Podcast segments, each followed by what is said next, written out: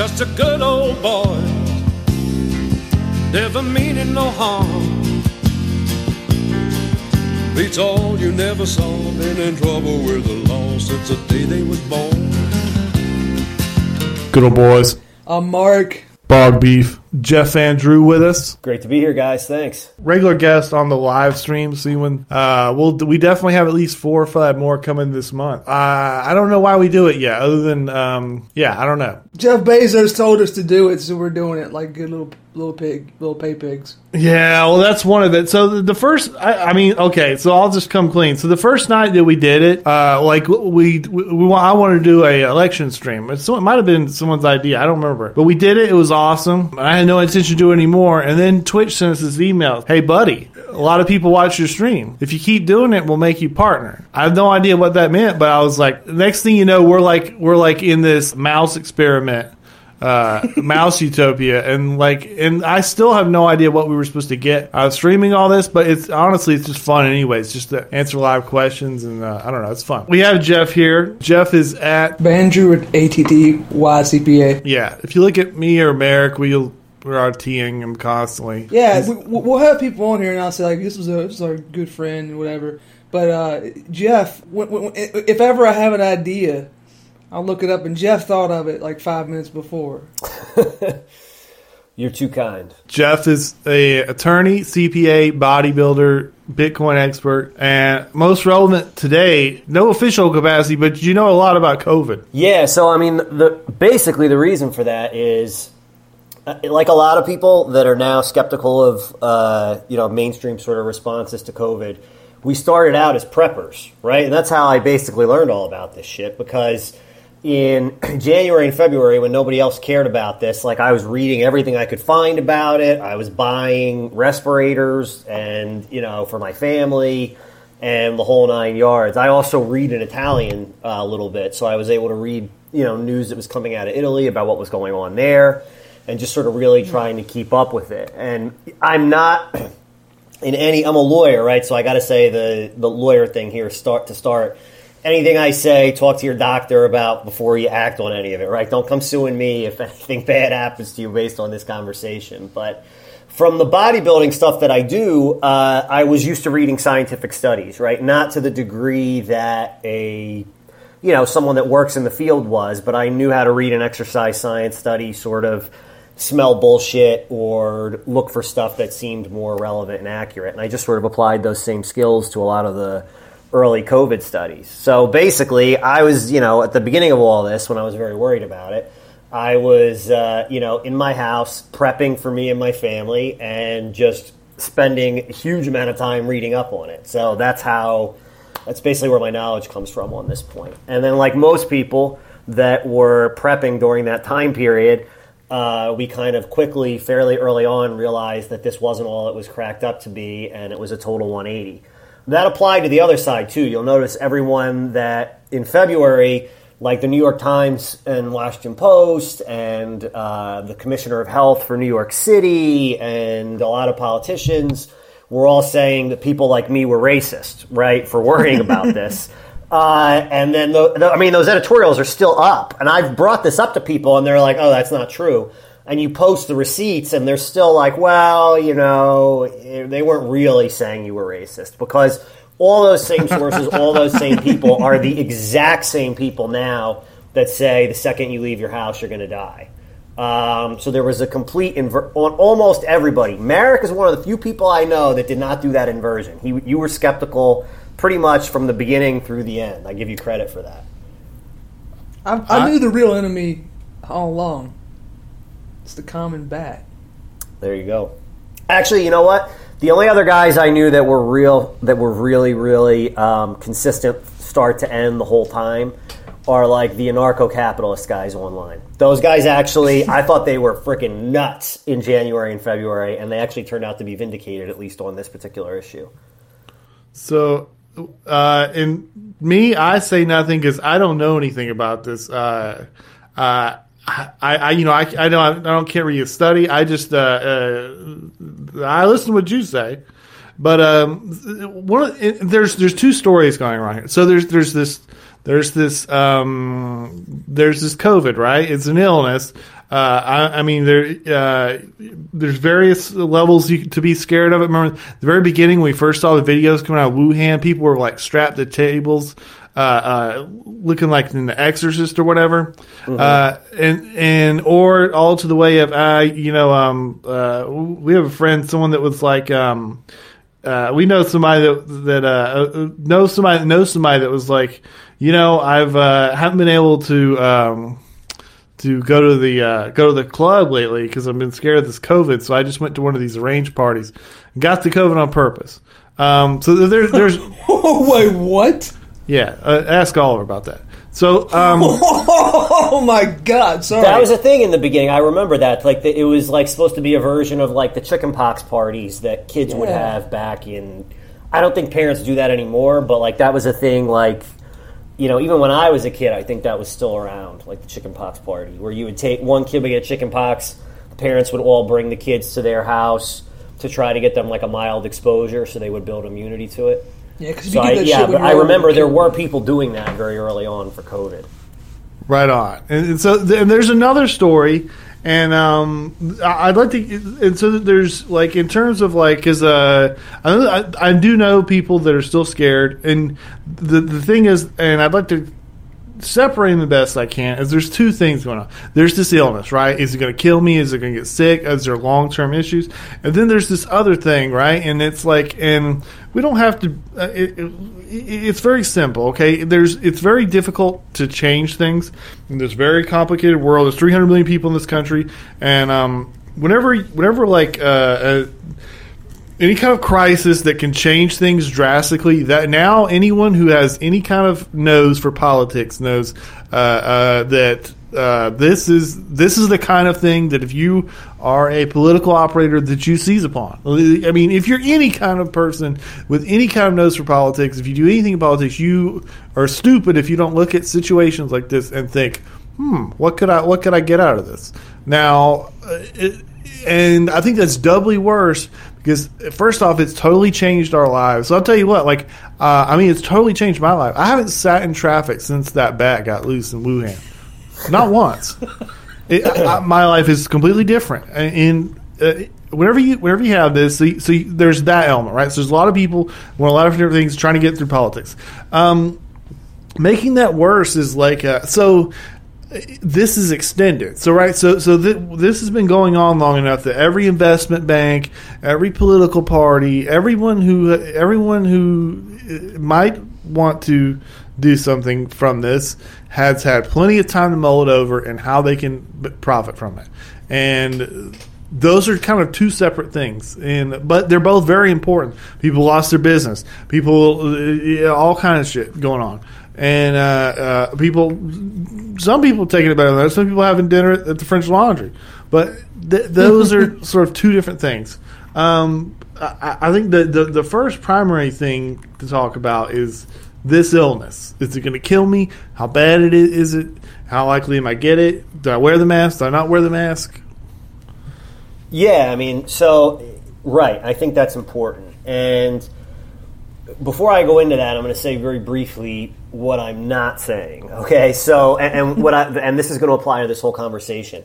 Parts of what I'm going to say here are, may sound to certain people like I'm claiming that physicians are sitting in a room with politicians conspiring such that only certain information about the disease gets out. And I don't think that that's happening at all. Um, I think it's like everything else in that the you know politicians, people in power, etc. They just have the choice of which voices to platform, right? And the types of sort of uh, extreme measures that we've taken to mitigate COVID. There are infectious disease experts that think that we should have done this, that we should do this all the time, every year during cold and flu season. That's absolutely a thing. And those are the types of people being platformed right now.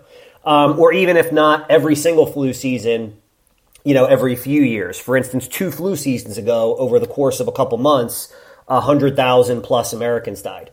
And that's using numbers when we weren't, like, you know, we weren't recording those numbers nearly as meticulously as we are today. So if we were coding influenza death two flu seasons ago the way that we're coding COVID deaths today, it probably would have been far in excess of 100,000 American deaths. So we, we didn't hear about that back then, right? We all just went about our business. Most people don't even know that that was a thing. They don't remember it. Um, same thing with 1957 flu, right? 1957 flu uh, in a country with only half the population of ours had about 120,000 American deaths. So that was a really, really rough one. Uh, and if you ask, like my parents don't remember it because they just went about their business as normal. No, no one made a big deal about it. So it really hinges on you know what voices are being platformed versus not platformed um, when it comes to this disease. To, to answer you know your main question there, I mean this is a respiratory illness that is obviously different from influenza. It's a coronavirus, so it's not an influenza type virus. However, it does seem to spread in many ways similarly to uh, influenza because they're both respiratory viruses. Uh, the survival rate seems to be excellent uh, for everyone except uh, very old people, which does make it uh, different from influenza in that influenza will kill. Influenza actually kills a lot of children, um, and a lot of children have a really tough time with it. Thankfully, the SARS 2 virus, which is the virus that causes, the, SARS 2 is the coronavirus that causes COVID, doesn't seem to impact children all that severely. Um, it also, you know, there are, despite what I just said, there are young people that are going to get it and for a variety of different reasons are just going to die or have a really tough time with it. Um, but it's also important to keep in mind that that happens every cold and flu season as well. Um, every single year, there are there are young school teachers that die of influenza during uh, flu season that they catch from their kids.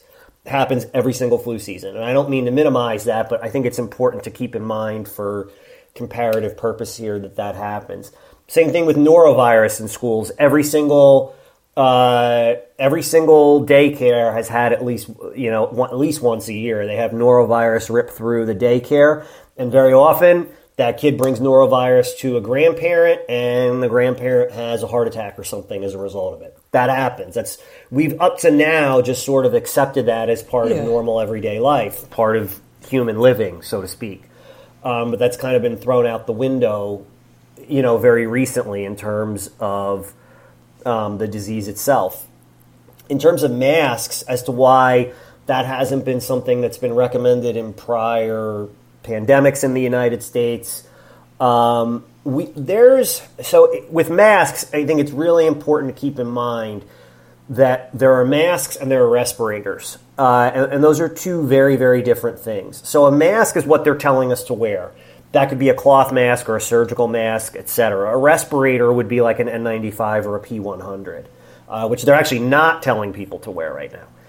So when it comes to a mask, the purpose of that is very different from a respirator. The idea behind masking is not that I'm going to be, we, even mainstream sources will tell you this the purpose behind masking is not that I'm protecting myself from the virus, it's a source control mechanism, meaning that I'm infe- if I'm infected with the virus and because I'm very mildly symptomatic, I don't know that I'm infected with the virus, or maybe I'm just, you know, don't care.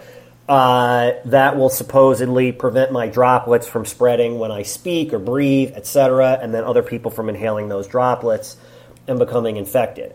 Now, here's a problem with that idea there's about 30 years of research on masks as a method of source control.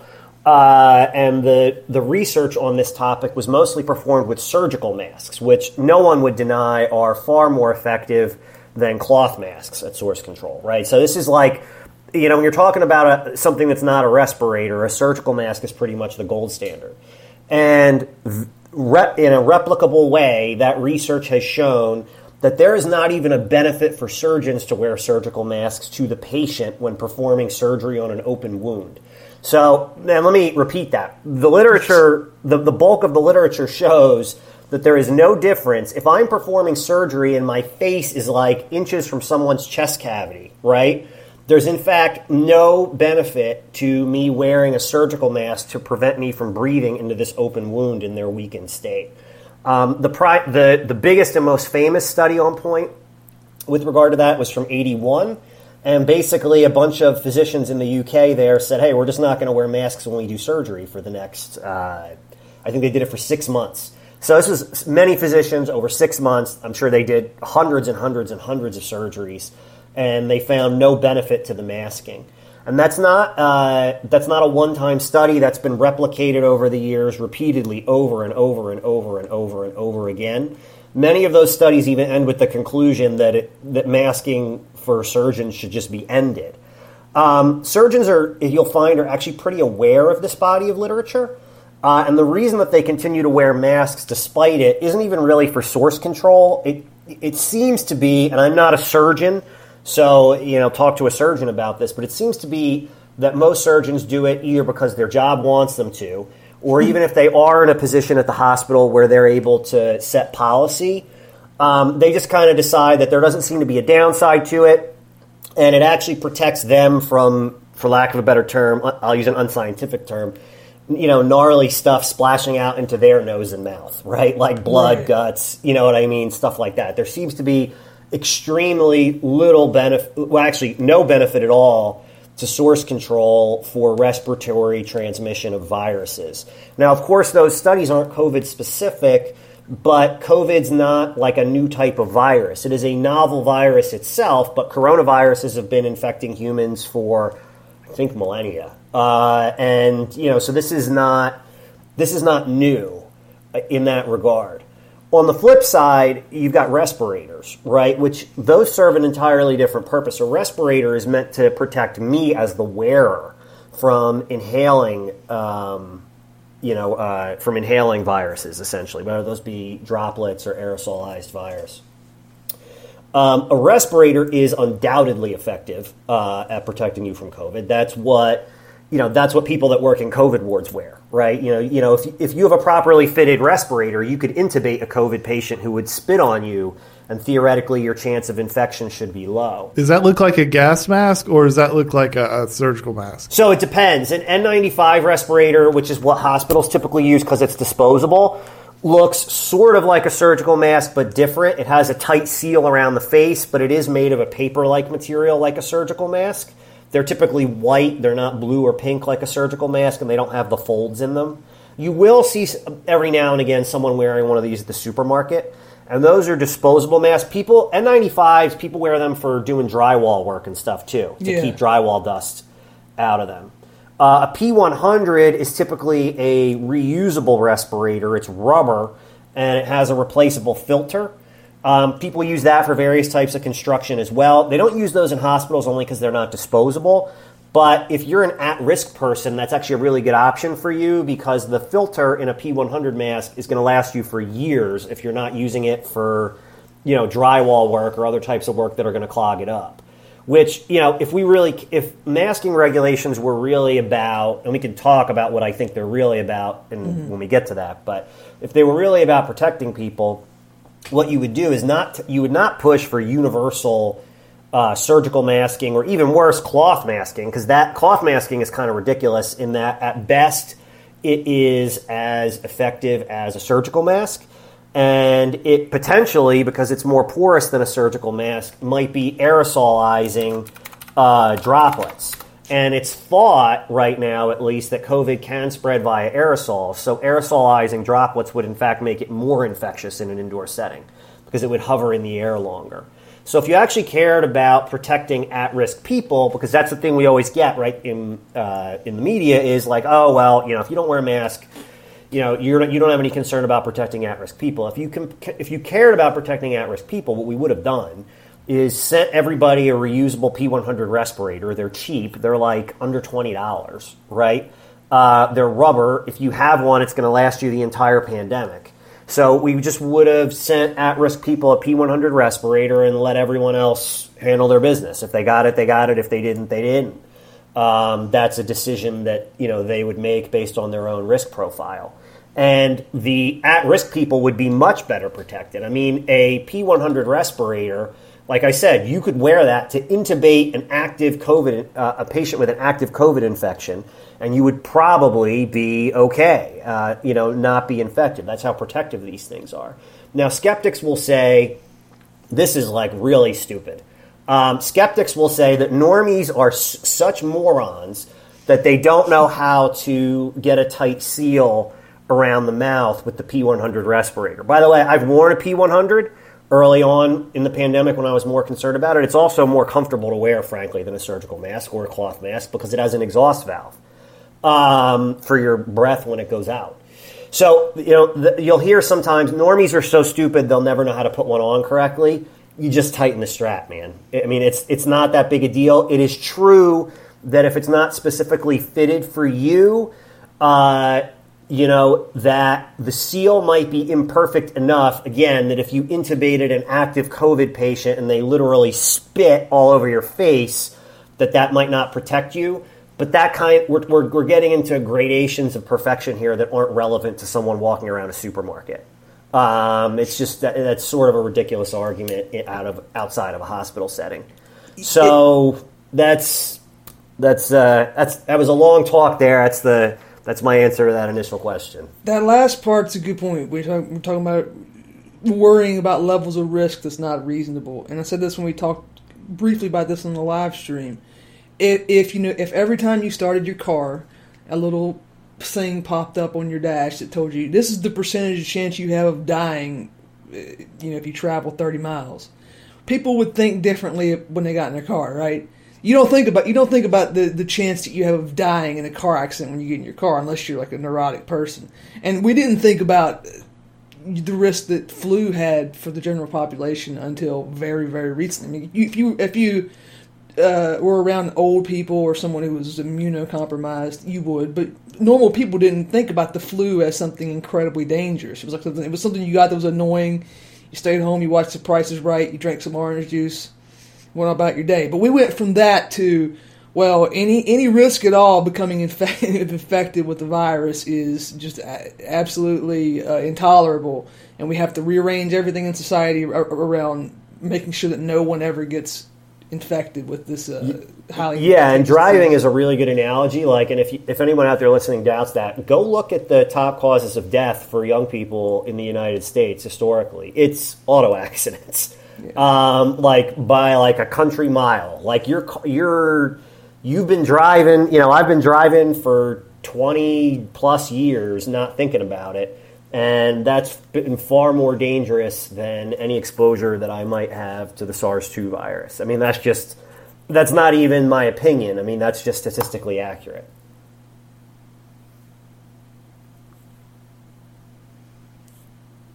All right, so we've established that.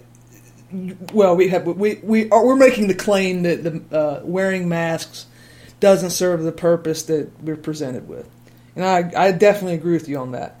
Uh, so, what purpose do you think it serves these mask mandates?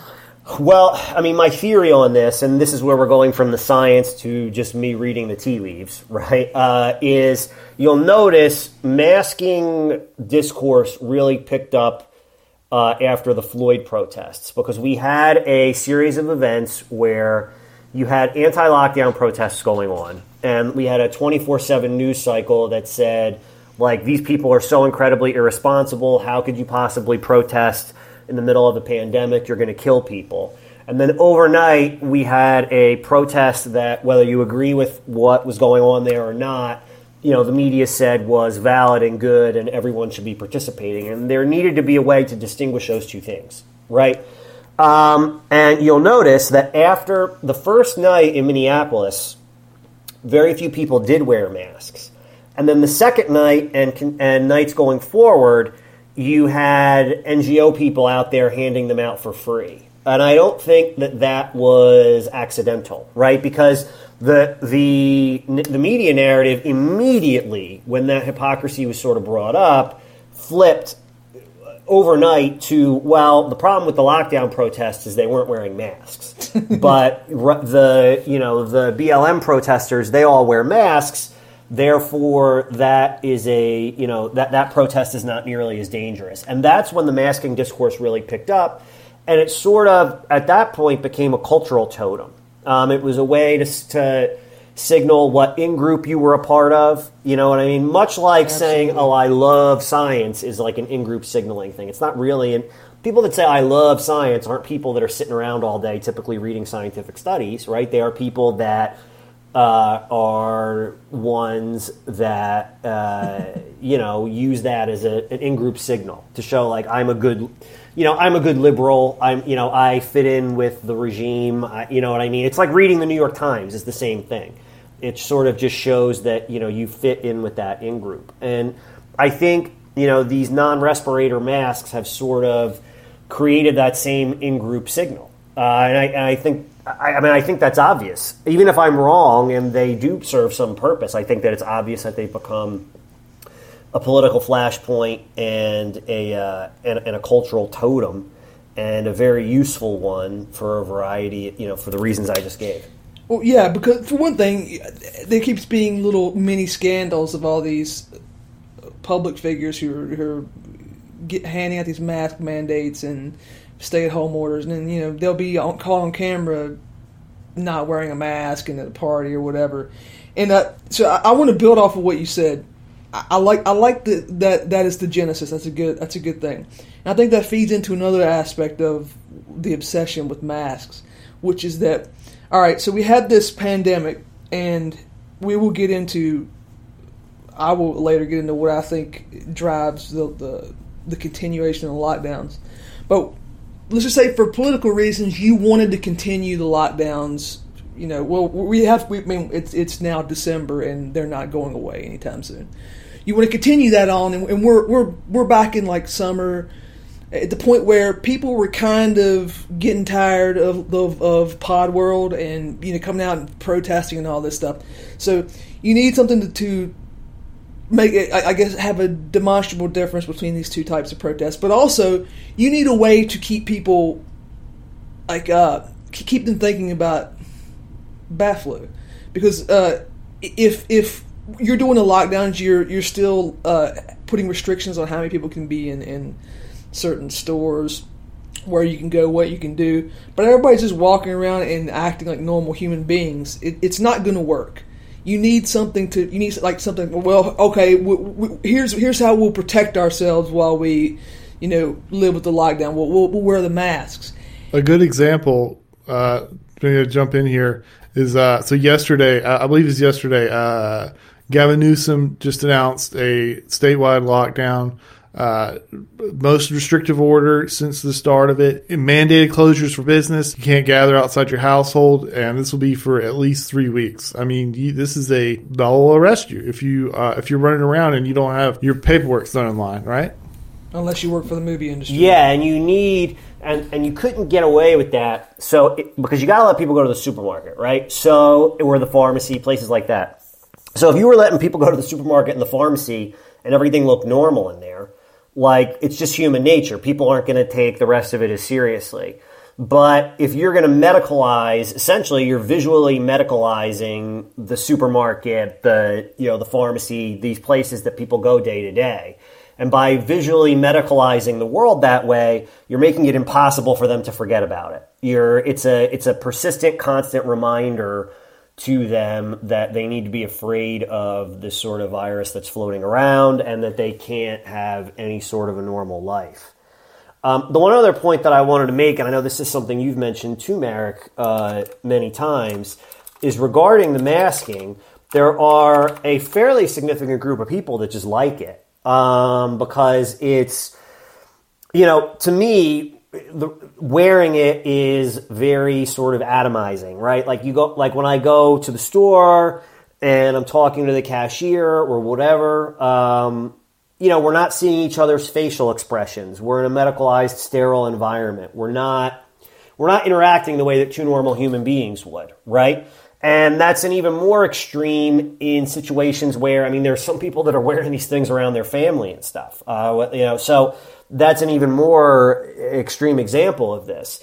And there are definitely just a certain group of people that like that. Um, I remember that precedent for that in Japan. Yeah, I, I remember back in like May or June, I read an article, and I don't remember where right now, with a woman who said, "Oh, masks are great because before I had to wear a mask." sometimes just guys would come up to me and try to, you know, talk to me and ask me if I wanted to go out on a date, but no one does that anymore. Everybody keeps their distance from each other, and that's wonderful. I don't have to interact with people in public anymore. Um, you know, and, and the point that article went in a lot of different directions. It eventually went, eventually went on to say like all you know, dating interactions should be mediated by an app on a phone so that I can get a full background picture of someone before I ever show up. Yeah, I swear to God. Look, every human interaction should go through a, a, a fucking Silicon Valley me, uh, middleman so we can sell you advertisements, we can take your private data and all this stuff. That's just how we need to conduct all of our business, right? Yeah. The new premium, it'll it has a computer AI algorithm that'll estimate the gentleman's height. that is a big thing on those apps, man. For, I mean, um, most people by now have used them, but the the girls that put on there like uh, six foot uh, under six foot swipe left, right? Yeah, he's a lanklet. He's six foot three. You, can't you can't talk. Yeah, I mean, I you know, I'm I'm a I'm a Tinder six foot. You know, I'm five foot eleven, which is a Tinder six foot. It's close enough. So hell yeah, we're rounding up here the idea that these people sitting in their house, you know, surrounded by old Chinese food and cat droppings would kick a guy out because he's 5'11 and a half. It's just ridiculous. This is the, the uh, but anyways. Okay. Yeah. So I'm so sorry the cat dropping thing got me. uh, um, okay, we were. so, right okay, well, Silicon. I brought up Silicon Valley. That's important because I think this is to go. Let me let me shoot. Let me we'll cut this part. So let's go back to the start of what Jeff said, and uh, he said this is not a, a, conspiracy of people sitting around, you know, a, a, table, you know, stroking a cat, making evil plans. And I agree with him on that. I think here's what I think would happen, and this is me just being entirely full of shit. I think that uh, whatever happened in China really did panic some people. The the virus spread, and there was a, I think there was a genuine panic by everyone at first, and then after a while it became clear that well it's not as bad as we thought it was. However, all these restrictions that we put in place, they were really they're really awesome. Uh, they're good for us. They're good for the people that we like, and they hurt the people we don't like. Maybe we should just keep doing it. And I, the best comparison I can think of is like say 2001 and terrorism. Like terrorism is a real thing. People people who died in the World Trade Center, they're really dead. Like it wasn't a CGI thing. It happened. However, the reaction to it and the way they encouraged people to think about terrorism. For example, I live in the you know uh, live in the middle of nowhere, and people here were like, do you think the terrorists might blow up the mall? It's like, no, I don't think they're going to blow up the mall in fucking Broadway, Virginia. No, I don't think that's going to happen. I don't think Al Qaeda's got us on the radar. And you're not going to die going to the supermarket.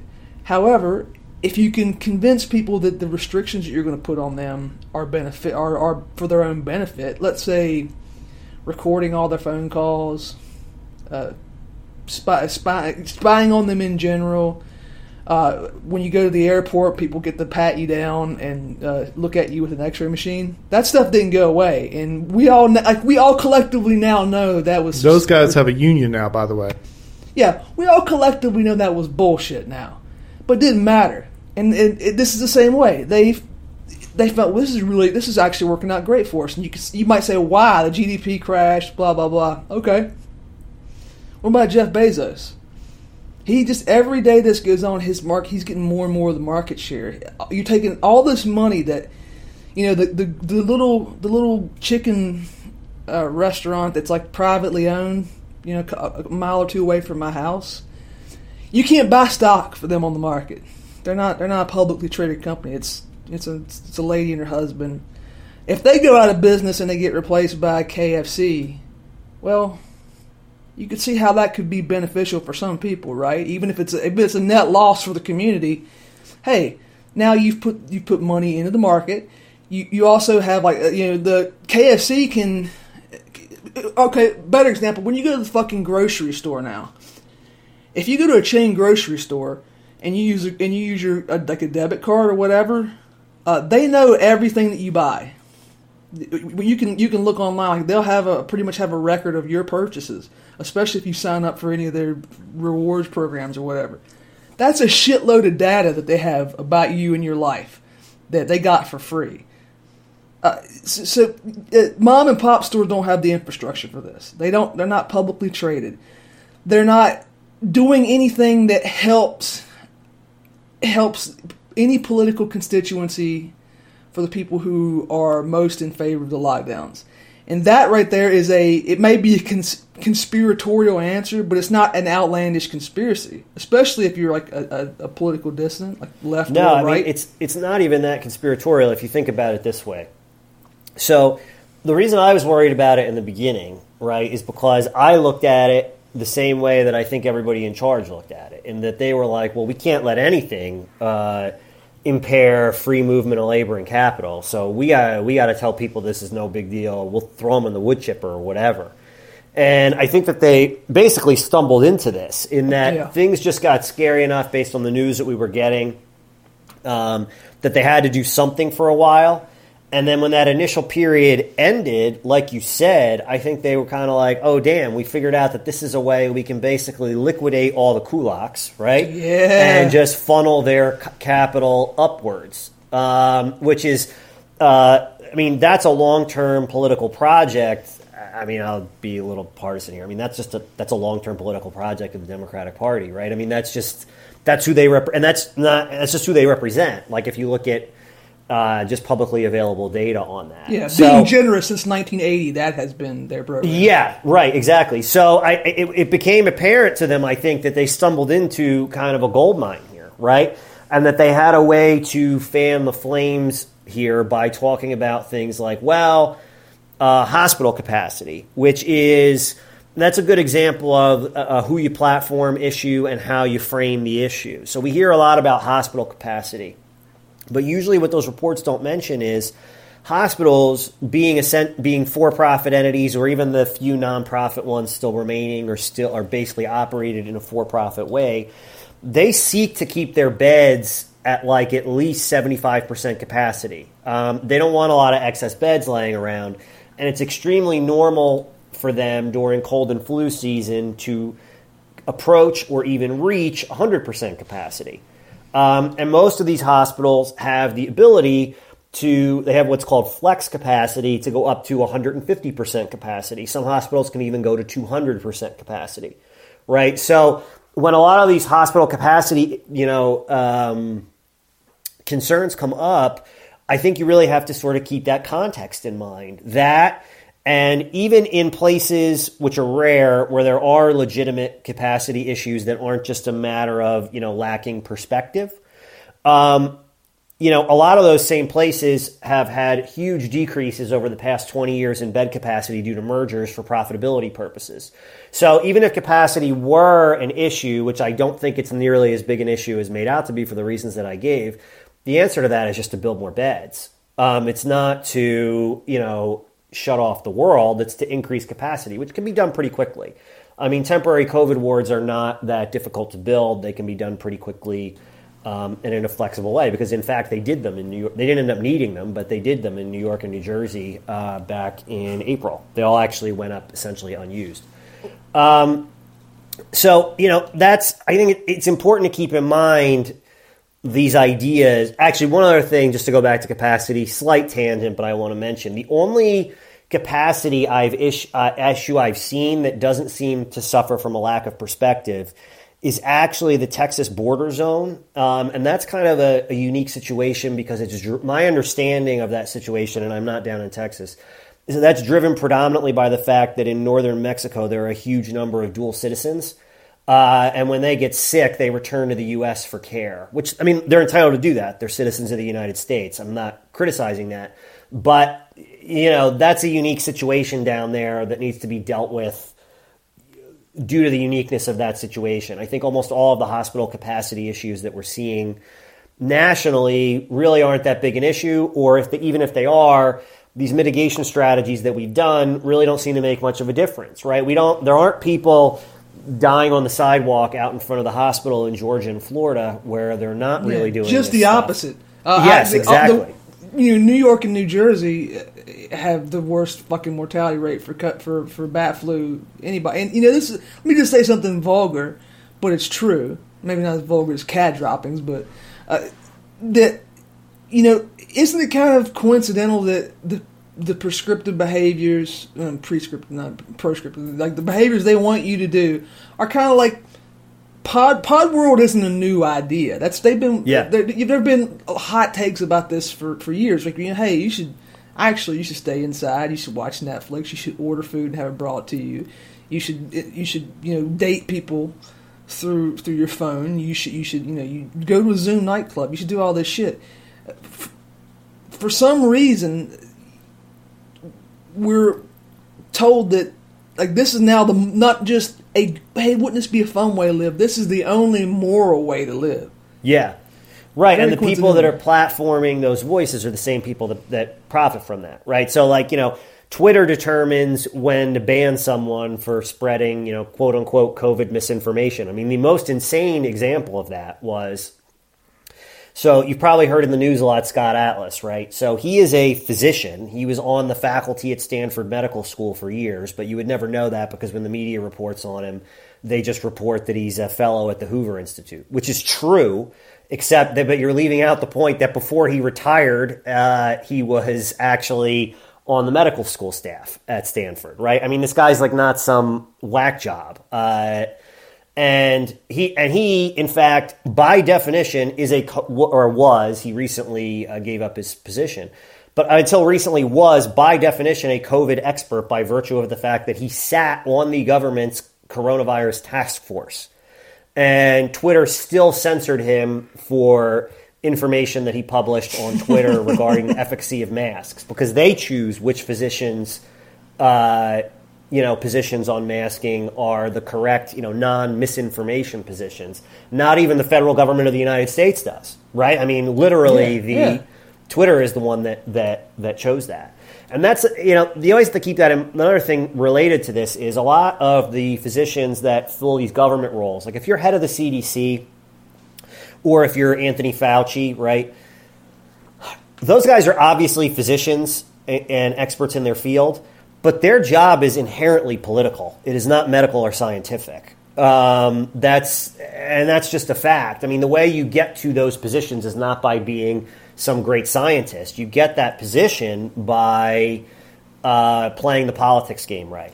So they're going to play the politics game in term I'm not saying they're going to willfully prevent send out information that kills people, but if it you know if there's anything borderline or anything that they think they can, they can work in their favor politically, that's going to be the case. I mean, Fauci is in the WikiLeaks emails, if I remember correctly, congratulating, or uh, the, I think the day before the 2016 election, wishing Hillary Clinton well. So I mean, he's a political guy, um, you know, as is the director of the CDC. I'm sure it's just the nature of what those guys do for a living. So you have to sort of think about that when you're thinking about, you know, the recommendations that they're that they're putting out there. compare China and the United States. You have two countries who have both reacted to the bat flu in a, in a fundamentally dishonest way. China, you know, unless you believe that China has somehow f- figured out a way to change the laws of physics, they lied about how many people got the bat flu in China. They underplayed it. And uh, it turned out that wasn't a problem because it's not as dangerous as people thought. But they made claims about about their bat flu rate that just they're just not possible. Uh, they have a political reason to do that. Whereas on the other hand, look at California. Well, they're doing the opposite. They they're going to inflate the risk of this because it benefits them to, to it benefits China to go right back to the way they were doing things yet the, you know the day before. It benefits Gavin Newsom and the people he represent to make sure to squash every last bit of, as you said before, the uh, kulak business, and you can take that, you can take that money, you can, and you can redistribute it to your clients. That's Right, you distribute it to the people that donate to your campaign, not the not the people that donate to the other guy's campaign. and, right? and, I- and- yeah. yes, if, if and if you know if that's not enough for some for people, and it should be because hey, we're all about material interest, right? Uh, There, like there are huge political advantages to this if you are a, I guess we call like a, a legacy political party ideology. So like the Democratic Party uh, has benefited from from the lockdown, and if you're in let's say Europe, if you were like a one of the old social democrat parties that were having rough times in the past decade, hey, the lockdowns have been great for them. They have had their popularity rebound. The populist parties have lost ground. They've had all these restrictions that obviously the people hate because they keep having these massive demonstrations in Germany and France. But it's it's great for the people who actually run this country, and it's great for the techno. Like we, we talk about the techno, or I talk about the technocracy a lot, and all that is is it's you know essentially ruled by bureaucrats. And what better way could you move power away from elected officials to bureaucrats than with the like with this pandemic stuff? Because you- hey, you literally have to listen to the experts, and who Yeah, I are mean, the our- experts? What Our governor in. New Jersey here, and I gotta say, the, what, in New Jersey, we're not nearly as we're actually not even that bad comparative to most states. Any a lot of states, at least anywhere, we're not great in great shape like Georgia and Florida, but we're certainly nowhere near the level of New York or California um, with regard to this stuff. Uh, and the thing that our governor says constantly is like, oh, I don't, you know, these decisions are just sort of put on me by the experts. I just listen to the experts. I just listen to the science. I listen to the experts. You know, this isn't like, these aren't things that I want to do. That's every press conference. You know what I mean? Yeah, exactly. I, hey, I would love. I'd love to do what you guys elected me to do, but I can't do that because you know the the uh, we we cut open the goat and the intro said it's a bad time to do business outdoors. So Yeah, exactly. That's basically what it is. Yeah, yeah. I don't think what I'm about to say now. I don't think is the primary motivator. I think it's like a secondary or tertiary motivator. There is also just the idea that um, I'm not an anti-vaxxer. However, it's definitely true that this vaccine is, is a financial bonanza for the pharmaceutical companies. Right? They got like a ton of money to develop it. They're going to be able to give it to all these people. And the more people they get to take this thing, the more money they make, right? And the more you scare people with lockdowns and masks and things like that, the more people are voluntarily going to go and take this thing. Um, so I think that's part of it too. I mean, a lot of the government scientists, I believe, or even have interests in some of the patents involved in this stuff. Um, so I, I certainly don't believe that is the primary driving factor that's dri- that's driving this reaction. I think everything that we just spoke about before is.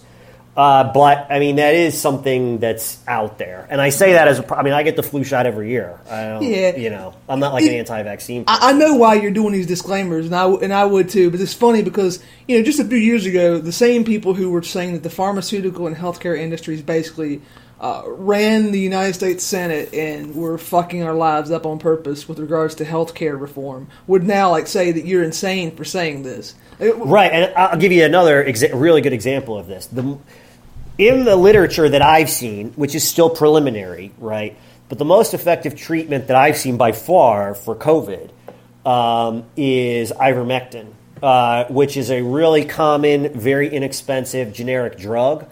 It is Yeah. approved for humans in the U.S., but it's actually more commonly used uh, for veterinary purposes in the U.S. Horses My stepfather uh, uses it on use it a uh, lot. Yeah.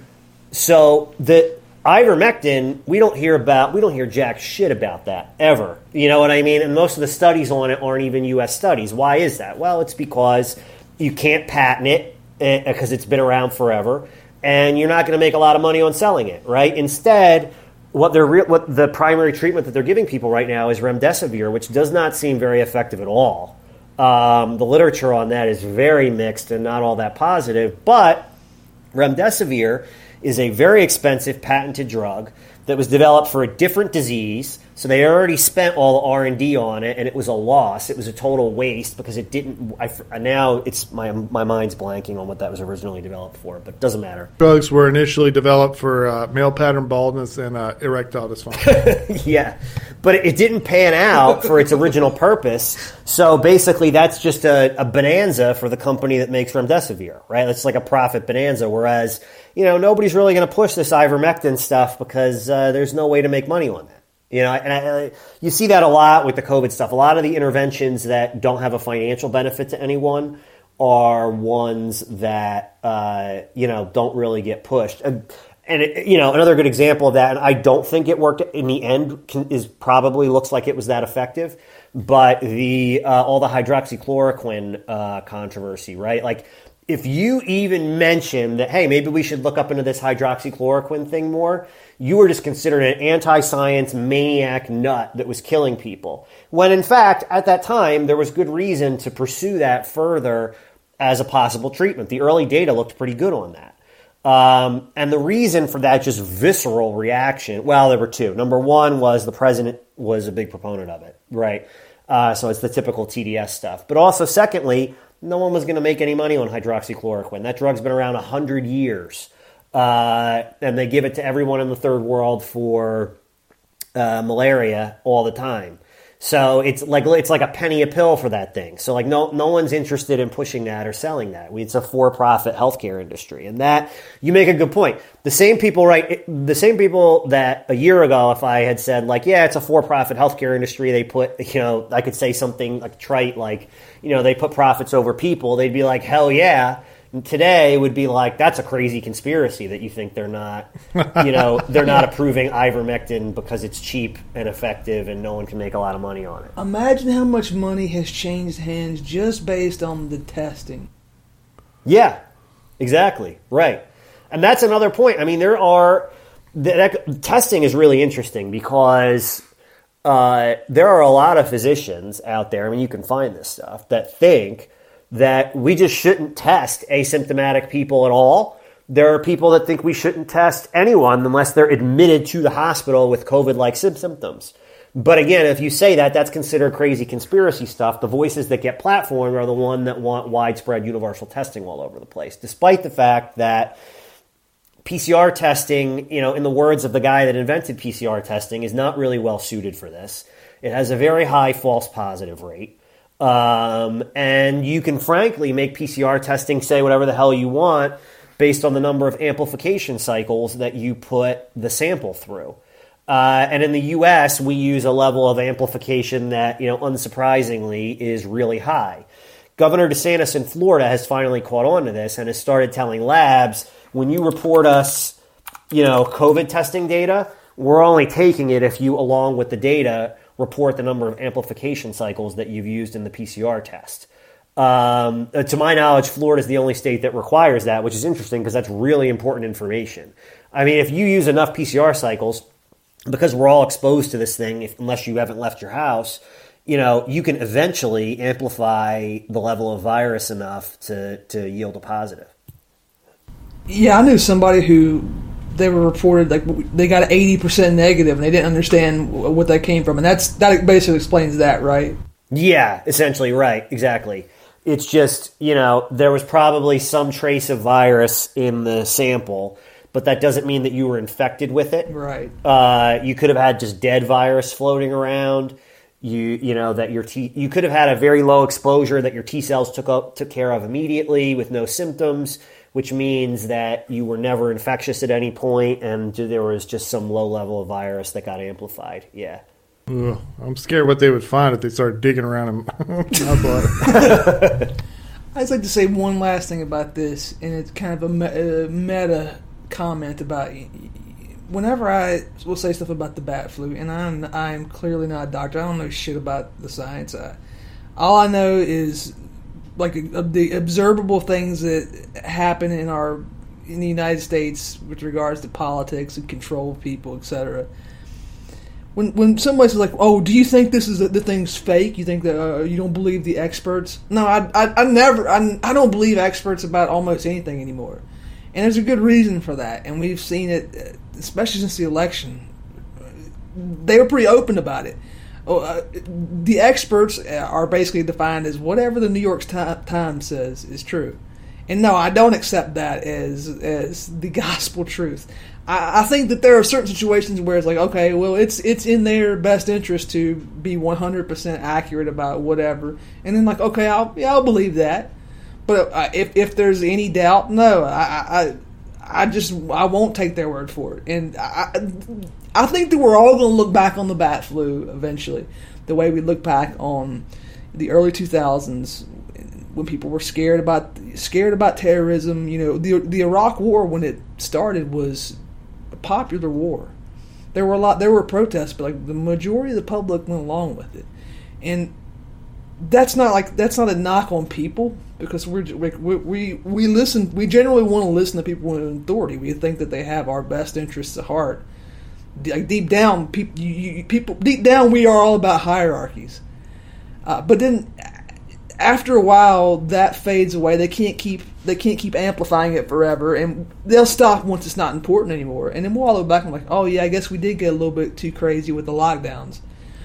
But by that point, we're, we're, we've you, you can't unkill those businesses, and you know probably not not probably definitely more importantly than that, this is going to fuck up the development of a lot of young children terribly. Yeah. The, the the the schooling, the online schooling, it's not not as good for them. They're not being able to interact with their peers properly. We're all walking around with masks. We're not having conversations with people like normal human beings. They're encouraging some people to just plain be antisocial, like the lady in the article, and then some people who are already neurotic, they're scared to leave their houses. They're terrified of everything.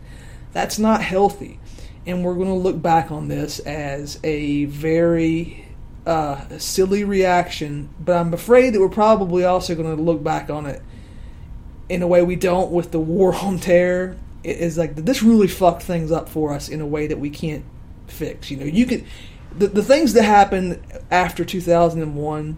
You know, we could we could have repaired that in a you know a decade.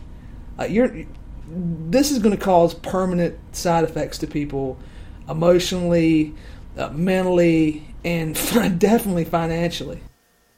I just want to make a couple points about that because that was that was really good. Um, one was when it comes to trusting experts, what I always say is like because I'm not a doctor either, right, or or a medical researcher it's a matter it's i trust the experts just a matter of which experts. I just don't always happen to trust the experts that are platformed. You know what i mean? Like exactly. uh, the great example is like john ioannidis it was, it was considered before this pandemic uh, absolutely universally an expert in this field. But he just and he was also on the stanford university medical faculty but he just wasn't platformed. You know what i mean? In fact uh, his talks were uh, on the topic were uh, taken down from YouTube. So, you know, that's really, really the issue there. And then the second point that I want to make is you're right. The, the thing that makes me the angriest about this is not how it affects my day to day life, it's actually how it affects uh, my niece and nephew and how it affects their day to day life. Because it's not fair to them. They're not getting regular social development because of this. Uh, and that's just that's just really messed up. I mean, you know, one of the worst reactions I've seen on Twitter, and that's saying something, I suppose, uh, in all the years that I've been on it, is like when I've posted stuff about saying how, like, you know, universal masking, I'll say this again. I think universal masking, considering, especially considering its lack of efficacy, is inhumane. Uh, I, I think it's inhumane to remove people's general nonverbal communication in that way, particularly for children. And I got a lot of, so I, I got two, uh, you know, different types of criticism from that. The sort of left liberals would say, like, oh, no, what they would just give the more trite uh, answer, which is, oh, no, what's inhumane is not caring about your grandma. You know what I mean? That's stupidity. That doesn't even really bother, that's just dumb. Who cares? Um, the the one that's more interesting is I've seen among like actual actual leftists, so not left liberals, but what we would what people listening to this podcast would consider actual leftists, sort of two camps. Number one, or there are a really large number, I think, that are sort of in the camp that we are, that are talking right now. We're somewhat not necessarily agreeing with everything we say, maybe somewhere adjacent to it, or even if they think the virus is more deadly than I do, they still definitely agree that the way that we've attempted to mitigate it uh, has not been in the public's interest, right? Or I've seen the other group, there's, there's a second group that has basically taken the opinion that, oh, that's nuts. You can't possibly think that capital would want, like, to mitigate this. They would want, you know, everything to rip through. And because the, all they're interested about is the total level of capital. They would never destroy capital, completely ignoring the fact that they, they'll happily destroy capital if it funnels it from other people up to them Yeah, no But shit. That that should the- be common sense. Yeah. Right. That aside, that group's reaction to me when I say talk about the dehumanizing aspects of it is always like, "Oh, you're a giant pussy." You know what I mean? And I'm like, "Well, yeah, okay. So I'm like the pussy because like I want to have like a social life and leave my house and shit. Apparently, like you know that makes me a pussy and shit. And caring about how you know kids interact with each other socially." You know what I mean? Like that's a really twisted, bizarre way. I, I, I think to It's to think projection. it. Yeah, People, I think it- it- it's people who are scared to go outside. Like that's, that's people that are scared or people who unfortunately and i kind of feel bad for them in this way had sad uh, social and interpersonal lives to begin with so it's like a misery loves company situation now everybody has to live the way that i do you know what i mean so i think there's definitely an aspect of that as well with the doctors thing. So uh, one of the things that, about that, well, what do the doctors say? So uh, I know someone that, that's that's a that's a uh, an expert biologist, and th- there's two things I, I know about them that, that I think illuminates this a little bit. Um, So they told me about being offered a, a prestigious job that was that would say so they they spend all day with a with a uh, pipette in a laboratory doing science stuff right?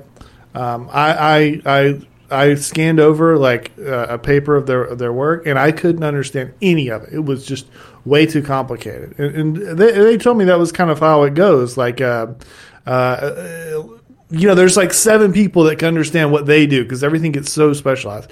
But anyways, and so, but they were offered a uh, prestigious job in what you'd call epidemiology, which is where now you've you've gone from science to the Fauci role, right? right And the job interview was political questions.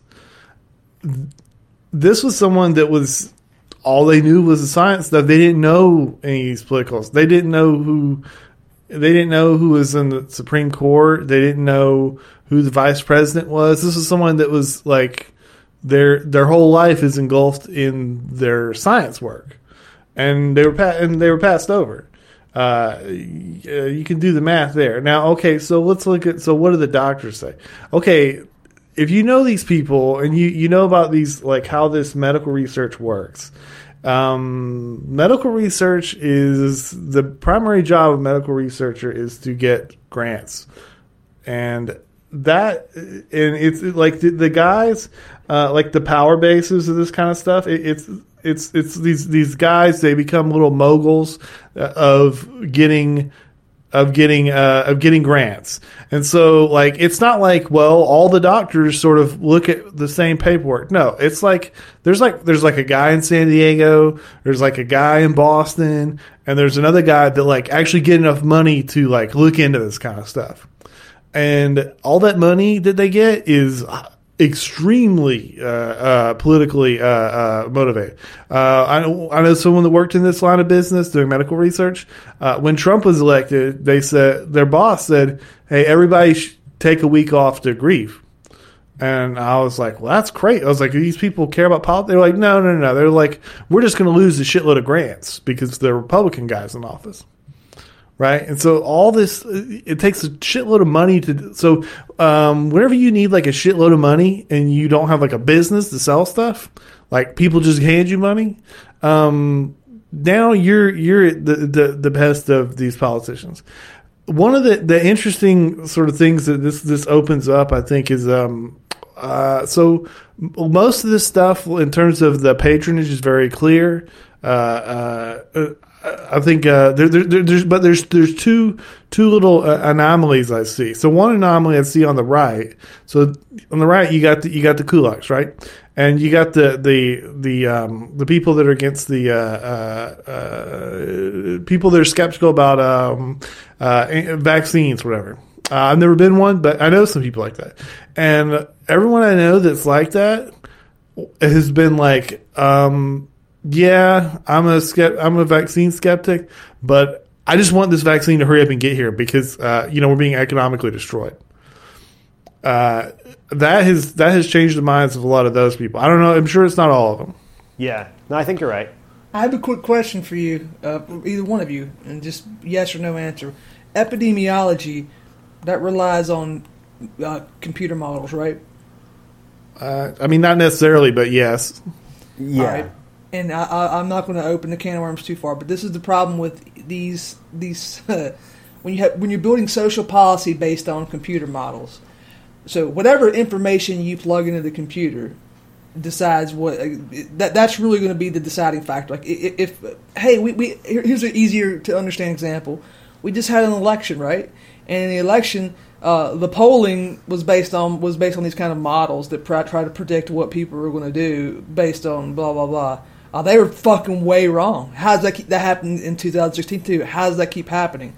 Well, you plug in information and it spits out the thing. It spits out basically what you wanted to tell it, uh, what you want to tell you. We, If- we've that we I mean the simplest example so that that goes bipartisan so it's pretty uh, it's pretty obvious that even many Republican governments uh, they reported higher than were actually true uh, COVID deaths because you got You got a spiff from Medicare for that. Yeah, yeah. So so uh, applies to other things too. And if your model says that uh, 50 million people are going to die from the thing, then you're not necessarily lying. You, the the model does say that, but you just put you plugged in numbers to the model that m- might not conform to reality.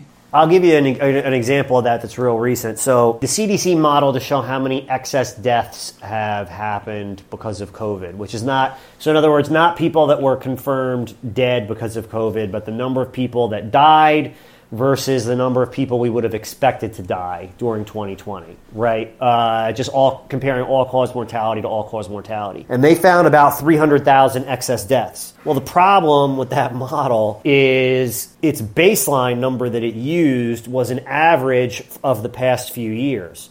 Well, that's a problem because every year for the past few years, deaths have been trending upwards for a variety of reasons. So, by taking that average, they're operating on the assumption that deaths would have actually fell in 2020 as opposed to 2019 when that was clearly not the trend right? So that's just one you know very simple very easy to digest example of how that modeling could work. Where there was the computer model from the uk that scared everybody back in march that really spurred most of these lockdowns which just seemed to be incompetence in the end, right? It, it was an un, it was like some, it was like unannotated code when they went Yeah. back and looked at it, and it, it produced different results with the same data if you ran it more than once. And that was the model that showed that millions were going to die, which clearly, no matter what you did, there weren't going to be millions of of uh, Americans, you know, dying of this disease. Maybe I'm thinking of a different thing, but I, I, I think it was the same model. Wasn't it uh, produced by a company that had not been doing anything related to that until very recently? Like it was a small new company. That, No, it was a guy. At, it was a guy at a university in the UK who iron, I forget his name is escaping me right now, but he ironically got caught a couple months later breaking lockdown to see his girlfriend. yeah,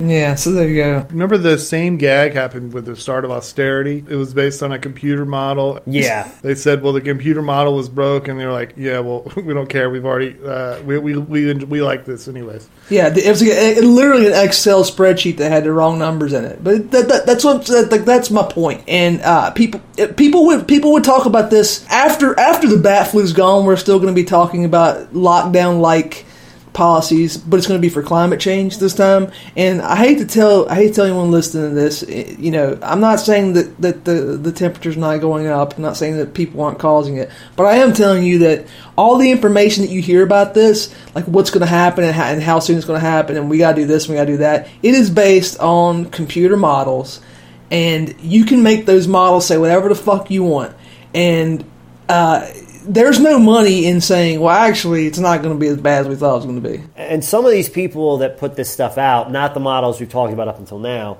but there's a whole class of like what I call quasi scientists out there too, like which are basically the people with public health degrees. always put doctor phd in every fucking Yes. letter that they possibly have in their twitter name Yes. So MPH is like uh, to me are like they're like the HR like what HR managers are to running a business or like what MPHs are to like science, right? They put the stethoscope on and all this bullshit, and, they, and you're like, oh, it's a, it's Doctor Like Cohen. a, And- unit- like a Unitarian priest that wears the vestments, yeah, right? yeah, or another guy that's really been elevated as an expert by Twitter on this isn't even an MPH. It's this do- Dr. Eric Feigl Ding.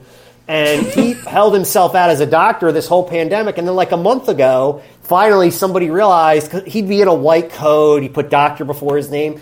He has a PhD in nutrition science. So, like, this guy isn't. Is that the double mask guy? That's the double mask guy. Yeah, yeah. The Oh, Fuck guy. him, dude. and he also listed like Harvard on his thing, and apparently Mm-hmm. like he doesn't he doesn't work for Harvard. I think he like just did like a I don't know. He was there temporarily to give talks or something like that. I don't know, but he's I hated. I hated that guy, and the entire time up until five seconds ago, I thought he was like a resident chair of medicine at Harvard Medical. yeah, everybody did. Everybody did, but he's still he's allowed to just keep doing just to go back to the platforming thing. Like Twitter never censors that guy, and he is clearly not an expert on this by any metric.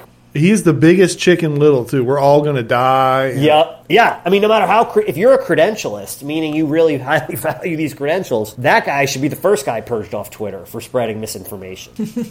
One of the other ones, I don't know how much there is to discuss this, but it's kind of mm, it's one of so the only reason why it's interesting is because it's one of the only things that doesn't follow these direct my team your team stuff is the the schools thing. Wesley Yang had posted twin takes today that said uh, opening the schools back is racist, not opening schools back is racist. The teachers union is definitely a part of the Democrat Party apparatus. However, I do think they're like one of the only that like it's not like they're going to go to the Republican Party, but I do think they're one of the only ones threatened by the fact like there are a ton of Democratic politicians who are very open to the idea of uh, of uh, getting rid of of sort of replacing schools with like a, a computer, a Coke machine, a security guard, and with that and like Khan Academy and shit, right? yeah. Yep. It- because there's so uh, people don't know this. So this is one of the big splits between the, the federal and the states, right? Uh, states are schools and roads. That's like ninety percent of the budget. Take a ton of the state budget, and so it, like it doesn't matter. Like it- right now, the, the the teachers union and the Democrat Party are friends, but there's so much money in betraying them Yeah. that's it, it's always been a possibility and i've seen split takes on whether i know a teacher that like really wants to go back to work and i know teachers that where they say the union's trying to keep them out of work and uh, it, it's this seems like um uh this seems like a per like if I was a if I was a scumbag, I would be using this opportunity to try to do the Khan Academy thing. Uh, I I think that's definitely happening, and I think union leadership with the teachers are playing right into it by refusing to go back to work. And I think there are teachers on the ground that realize this. You know what I mean? But it gives them such a great opportunity to just throw the teachers union under the bus and jump in with the Khan Academy stuff. Like what the New York City, I don't know if they're still doing it, but for a while was doing a thing, and I think this could really be the future, where with their public schools, let's say they were doing a hybrid, your dis, your particular school in New York was doing a hybrid model, right, where the kids had uh, two days in person, three days remote learning. Well, what they would do for those three days for people who couldn't watch their kids is you could report to a state-run daycare center in like a gym or something with uh, some babysitter making $15 an hour or whatever at most, just sitting there making sure none of the kids kill each other, and they just watch a Khan Academy simulcast, right? And I don't know, man. That seems like a pretty good model uh, for a lot of people. I, I to be clear, I don't think that's a good model, but I. It seems like the tech companies would like that. it would be very, very, very tempting for a lot of people for a lot of reasons. Yeah, because your state and local governments, man, they got to balance budgets. The federal government doesn't have to; they can just print money, right? But your state and local governments got to balance budgets, and it would seem to be easy. We could get rid of all these teacher salaries. You wouldn't, and I'm not even saying they would have to do it as a bloodbath all at once. They could just attrition the teachers out and do a mixed model over time, where that you know babysitter watching them do Bill Gates Super Happy Fun Time Academy uh, would take on more and more of the load while the teachers take on less and less. And you'll, I've seen a lot of takes with regard to that that say how great this is because supposedly, like, oh, while kids can learn science from every kid in the country can learn science from one of the nation's foremost experts instead Yep. of Yep. learning it from a science teacher, which is Yep. an insane take. If if you think that's what education is about for kids, Well, you're nuts. But there that's are- a, there- a different okay. discussion. There are three. There are three main. Uh, per, there are three purposes for uh, modern education. Uh, the first one is like you Nick said, socializing the kids in an environment, like having them run other kids so they don't become feral little monsters. Which is, you know, you can do that yourself by taking them to see other kids and stuff. The second one is uh, educating them enough that they can enter the wage labor force, right? The workforce. Yeah. That, that's another one. And that's also you can do you can do that pretty easily. Whatever. The third one is to inculcate them with particular set of values, which right now that works by you sending teachers to university and they get uh, they learn the high the the um what, what's the what's the Scientologist where like they have like the levels right the OT Yeah. levels right you get the higher OT levels of of of the dominant right. ideology You can have you can have L. Ron Hubbard Right. get, give the kids their ideology directly. instead of having to Exactly. You don't have any- Some, no some of which won't believe it. Like some of these middlemen go to university, think it's bullshit, and then they don't inculcate the kids well enough or as effectively. Right. Whereas L. Ron is going to do it directly. You know. Sorry, I cut you off there. No, no, you, it's exactly. Um, once again, yeah, it's exactly what I was going to say. You you can get it straight from the horse's mouth, and, and it's also likely to be a lot cheaper. So hey, it's Yeah, a I mean, win-win. you can liter- you could literally have Nikole Hannah-Jones teach history. I'm not even making that up. That's something you could do. Yeah. Uh, fuck you, Jeff. I'm getting depressed. Let's talk about Bitcoin, please. You do Bitcoin. I, I don't know much. I, I don't know much about Bitcoin. I know that um, I saw someone trying to bust on you on Bitcoin the other day, and I was, I was, sitting, I, and the guy was like, "Oh, you believe in all this Bitcoin stuff?" And and like like eleven seconds ago, I had read the headline that uh, that Bitcoin had reached nineteen grand. You know, I only knew that number because I remember, um, I remember, uh, like it was like last year or six months ago. People were really excited that they were like, it's, it's almost, it's almost at ten. It's almost at ten. It's almost at ten. Now it's at nineteen. Again, I'd like to separate. There's two conversations here. Again, there's two conversations. So there's like one conversation that's that's big is like Bitcoin as like an, an investment widget. Same thing as like investing in gold or silver, and like that eats up a lot of discussion. I don't know how qualified a lot of these people that comment on it. If we start talking about that kind of stuff in the abstract, well, I know a shitload about that, but I don't know nothing about Bitcoin, right? So I know about all about uh, all that, that stuff, but I, I, I separate. So there's that, and they're like, um, now but part of that is that it doesn't matter what happens to the value. I mean, in my opinion, unless there's some kind of unless there's some kind of technical problem with it, or they could trace it somehow or something. If it's 19 grand or if it's a thousand, uh, you you can still use it for this this form of uh, transfer that, that's not available with greenbacks. And I think those are two different. Like what it does, its utility, and the and the things you can do with it. it is separate from like the gambling thing of people that have no regular other interests. I'm not saying there's anything wrong with that. I'm just saying No. that it's like two different kinds of there's really there's really three right so there's the gambling aspect to it right which are usually people that are interested in not only bitcoin but other types of cryptocurrency um, which i'm not even really going to address that because i don't fall into that category like I, i'm not interested in cryptocurrency i'm interested in before Bitcoin. before we go Yes. on, like we should explain. Just I'll I'll, I'll, I'll, I'll say the like the, the bar napkin version. Like Bitcoin is essentially you in you, you. It's an encryption system that's like so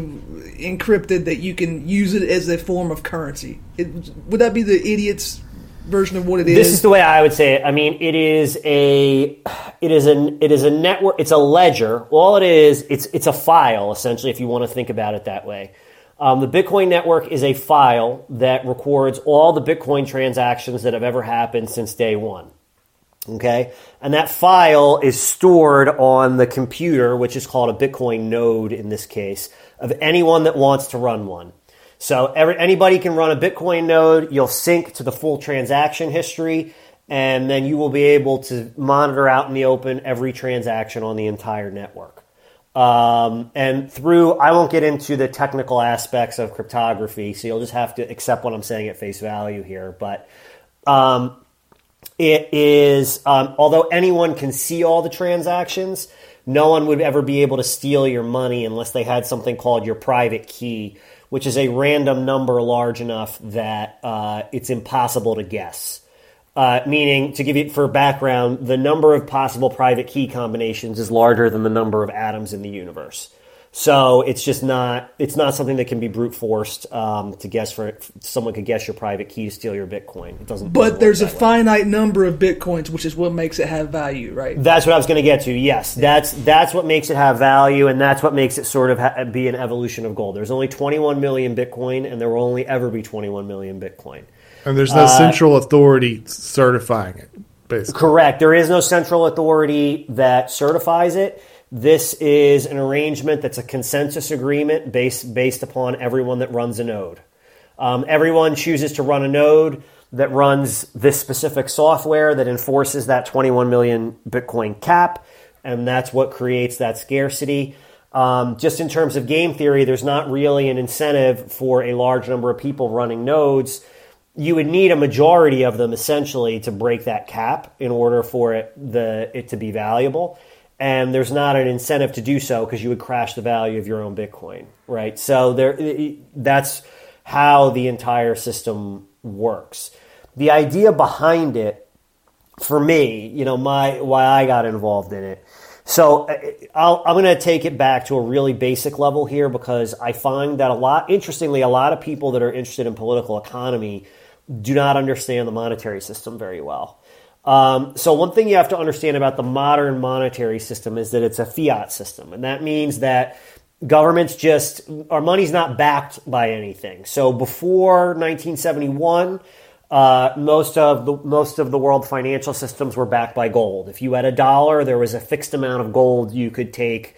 Uh, that you could get in exchange for that dollar. It, it wasn't quite that simple. I'm oversimplifying a little, but for purposes of our discussion here, that's how it worked. Um, we came off that standard and we just decided globally, it was Nixon that did this. Uh, governments could just print literally as much money as they wanted to finance things however they wanted. Now, the problem with that fiat system, you know, if you were doing that in the way that, for instance, MMTers want to do, like someone like Stephanie Kelton wants to do, that might be appealing on some level to many listeners of this podcast because what you could do is you could just print more dollars. I'm going to drastically oversimplify, give them to poorer people, and that would deva- that would make poorer people's lives better, and it would devalue the dollars that the richer guys are holding. Right? That again, gross oversimplification, but that's the idea. Well, the, there's a couple problems with that. One is which that's just not the way the financial system works. Uh, all I think every country in the world, I think, or if certainly all the Western industrialized countries, um, operate with a central bank that controls the money supply. And that central bank is not a government institution. It is chartered by the like the U.S. central bank is the Federal Reserve. It's chartered by the um, federal government of the United States, but it's owned by the banks. It's owned by its member banks. It is not owned by the by the federal government. Uh, the president gets to appoint the chair, but he doesn't even get to appoint all the governors. Uh, um, a good number of them are appointed by the member banks themselves. So this basically creates a lot of power in the banking industry. So what ends up happening is when the monetary supply is expanded, it's not ex- like the Federal Reserve just doesn't send us twelve hundred dollar checks, right? Like they don't do that. Uh, they could do that. They don't. They're independent of the government, so they could do that, but they don't because that's not who they represent. They're owned by the banks. So what they do is when they increase the monetary supply, the first recipients of that new money, all these new dollars, as we expand the monetary supply, are the banks themselves. And then the second recipients are generally the largest holders of capital that have relationships with those banks. Uh, and then it funnels down through the system, right? The kulaks might get it after that. And then at the very bottom are average, ordinary people that get it after the kulaks. What's the problem with that filtering system? Is something called uh, the Cantillon effect. Okay, the Cantillon effect is interesting because it's something that usually like ultra libertarians care about, uh, or like even anarcho capitalists talk about a lot. But it's actually there's no reason if you're a leftist that you should, shouldn't understand this. I'm certainly not in any way a libertarian. Uh, and I'm nowhere near l- remotely a uh, an anarcho-capitalist. Right. The only sort of, I guess, you know, economic interventionist people that ever talk about the uh, the Cantillon effect are distributists. You'll hear them talk about it. Um, and Sloppy I've actually, seconds, right? I'm sorry. the, the, you could describe the, the effect as sloppy seconds, right? Yeah, exactly. So the way it works, and there are some hard money communists out there, like that. They're a small group of guys, but I've run into a couple of those guys over time that do talk about this stuff. So the idea here, the Cantillon effect works like this.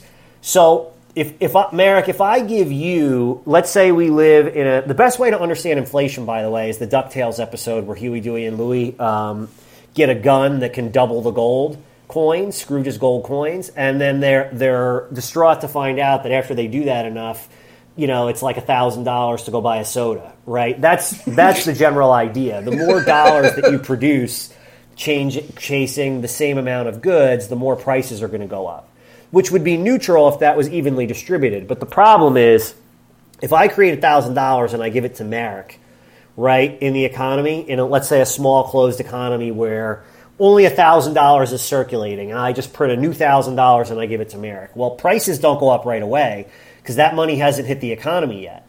So Marek can go buy a bunch of shit at the old prices, right? And it's not till a bunch of his new $1,000 hits the economy that prices start to catch up by rising. So when Bog and I in this closed economy finally get Marek's $1,000 because he's been buying stuff and it just starts circulating through, well, this new thousand dollars didn't benefit us very much because now everything's twice as expensive as it was before. So this is a way, it's a type of economic redistribution. Money printing and inflation is a direct method of economic redistribution that distributes uh, from the bottom to the top. It is literally poor people financing rich people. I mean, that's the best, that's the simplest, you know, oversimplification I can give of it. And what prevents the Cantillon effect would be a currency with a fixed monetary supply. So the gold standard prevents that, right? Because I can only, at least in theory, print as much money as I have gold sitting in Fort Knox. So that sort of prevents that from happening. The problem with gold standards is when governments get in trouble, they always break them. And then it's hard to get them to go back on the gold standard because you know the bankers don't want to go back on it. So let's say like let's say you're on a gold standard. The, our gold standard in the United States broke in '71 because of the Vietnam War. We spent a lot of money on the Vietnam War. We wanted to just like pay off all those war debts, so we broke the gold standard to do it. But I, why I didn't would, we? I would Vi- also argue, Yeah. uh, beyond that too. It's kind of like uh, we, we it was a it was a move we made to maintain uh, our hegemony. Uh, you, you know, I would. I, it was kind of like a trade off where. You, you, you trade stability for remaining in charge of the global economy, which we well, at the that's time. the second part of it that I'm going to get into in a second. It, it actually ties to why we outsourced all our good jobs overseas as well. yeah. Um, that that's that's very tied to, to all this as well. So, uh, you know, when we broke the gold standard because to pay off Vietnam War debts, we never went back on it because everybody at the top was like, "Oh, this is freaking great. Why would we ever, uh, you know, go back to some stodgy gold standard?" And what we ended up doing, what what that enabled was a situation where. Um, balance of payments started to operate in an entirely different way, and I'll explain what that means. So, in a complete fiat economy where I can print as many dollars as I want, right? Uh, let's say I am China, and, or let's say I'm the United States, excuse me, and I'm just printing a ton of money just to do a bunch of different stuff, right? I'm paying off bankers. I can use some of it possibly for social welfare systems, of course, but obviously a lot of this is going to the people at the top. Now, I don't want inflation to get out of control, right? Because the more dollars I print, people do tend to notice inflation if it gets too far out of control. So, how can I prevent that inflation from taking place? Well, I can increase the demand for dollars to make them more valuable. And one of the ways I can do that is by sending all of our jobs, let's say, to China so that now we have to import stuff uh, from China. And when we import stuff from China, we get paid. We you know we have to you know pay them. Or they, they when we import stuff from China, China gets these do, China gets dollars. They get paid in dollars for their goods because that's what Americans have. Now they could sell those dollars and immediately you know crash the value of the dollar. But by doing that, that would encourage goods to be made in the United States where they're now cheaper, right? So what they do instead is they China reinvests those dollars back in Wall Street institutions in the United States, um, and by doing that, China uh, artificially inflates the value of the dollar, which Wall Street likes because they have all these dollars. That's the financialization of the economy, right? All these dollars are pouring into the Wall Street portion of the economy. And China likes that because it keeps their currency comparatively less expensive than the dollar, which means that it's going to be financially incentivized to produce things in China instead of in the United States. So that is also a part of how fiat currency sort of enables uh, this all to basically happen. You can print dollars and avoid out of control inflation just by making sure that China doesn't sell them. You know what I mean? That China has a demand for them and, and China doesn't. It's not just China, by the way. It's uh, petrodollars are a huge part of this, but I'm not even not going to go there right now. For, for, Um, for so- context, we, we have a we have a little lobby room where we've uh, arranged this. Uh, go uh, take a moment. I'll post the graphs and, and take go back to, to the our Twitter GC and go, go check out those Yeah, graphs. uh, that's that's incredible. Let me go back there. sort of in and I'll post them when I post the episode. And what, what I Yeah. showed, so every sort of graph that involves things that should be really important to everyone, like um, like income inequality, like uh, productivity versus hourly compensation. Versus like uh, e- even even even ones that are that are like uh, uh, like black income and all these kinds of things, uh, they're like all of them are sort of follow a a general thing, and then like in 1971 and a half, they go crazy Yep. or 1972. And uh, one of the things that, and I never, I, when I, I love classic cars, and one of the things that you notice is that uh, there's all these beautiful classic cars from uh, from the 50s, the 60s. You get the the muscle cars. And then you have the Hemis, 440s, big, beautiful cars. And then in 1971.5, the- you know, people say, oh, it's 69 K- Corvette. It's 1970 Corvette. The only ones where it's like that, I believe it's 71 and a half. It's like 71 and a half. Everything just turns to pure shit yep. overnight. There's uh, so a personal friend of mine who I don't agree with at all on politics, but he's still a good guy. Uh, he's an anarcho-capitalist, Saifedean Ammous, um, has written even about how this affected art. Like it, you know, art went. We we went from uh, like architecture art from building beautiful things to just building high velocity trash. Um, sometimes this is referred to as the high velocity trash economy. You hear a lot about mid-century modern. You don't hear a lot about the shag carpets Yeah. the seventies. Something happened, 1971, 1972, that radically changed America. Yep. There's a website you can look up called "What the Fuck Happened in 1970." I know those guys. I was about to say that. I know the guys that run that. Yeah. They don't. They don't tell you anything, and there's like a hundred graphs. Go there. Just look at all these graphs of like something seriously fucked up in America happened in 1971. That's great. You know those guys are they? So they're they? They're complaining about fiat currency in a like a, a, a, roundabout way. Is that what they're doing, Jeff? They're not even. I mean, they're they're in a very straightforward way, uh, Right. com- complaining about fiat currency. But yeah, wh- yeah, absolutely. You have to too because it's funny. We, we we've been doing this podcast for for over a year. We've had people on here. We've had we've had a guy who's like a dark enlightenment, whatever monarchist. Uh, we've had communists on here. We've had all these disparate, like weird ideologies. Many of which, like well, you know, Curtis Yarvin was on here and he thinks that the, everything went wrong in 1600. We'll have communists in here who think that you know, hey, the the 19th century ideology is the way to go. But the second you talk shit about fiat currency, everybody in the world bands together. It's like that's fucking crazy. Look at this crazy ass gold bug. I, I don't even want to hear this. You're you're saying the Earth is flat. Now I, I'm clearly I don't I I don't know uh, nearly enough about currency and the financial system to like to to make a call on this. But it's very strange how talking like like the fiat currency thing is just a third rail that you will get lit up if you touch. Yeah, because it's it's it is entirely so. I'm I'm a real weirdo on this because usually if you talk about this, you're like a Ron Paul guy, right? Like so, it's the people that talk about this stuff are almost universally extreme libertarians or even as so far to go as anarcho capitalists.